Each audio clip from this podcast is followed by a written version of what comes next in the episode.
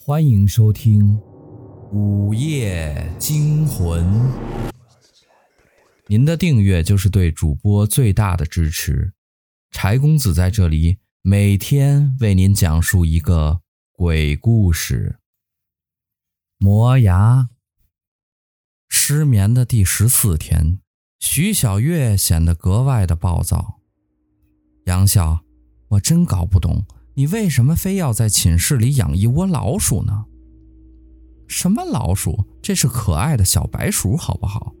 杨笑撇撇嘴，不耐烦地摔门走人，留下三位室友面面相觑。杨笑性格孤僻，他搬进寝室时就拎着一个宠物笼，里面养着几只小白鼠。舍友们起初也不太在意，没想到那些小白鼠越养越多。而且一到半夜就咯吱吱、咯吱吱的磨牙，声音实在太瘆人，把他们折磨的都快神经衰弱了。实在不行，咱们就来硬的吧！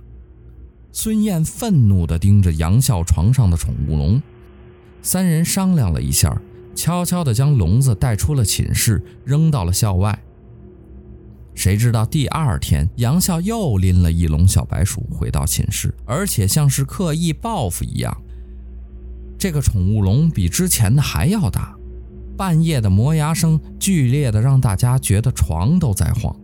舍友们实在忍无可忍，只好向辅导员告状。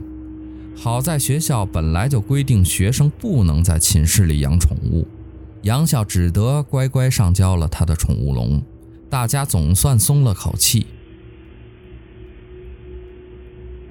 谁知道当天半夜，瘆人的磨牙声又如约而至，而且比以前更响亮了。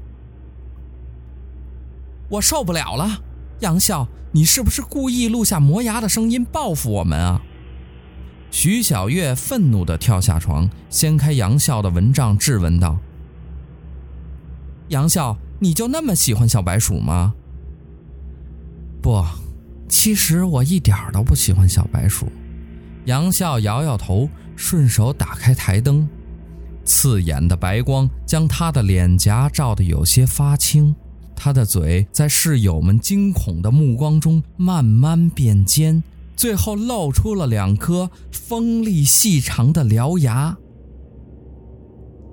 我只是喜。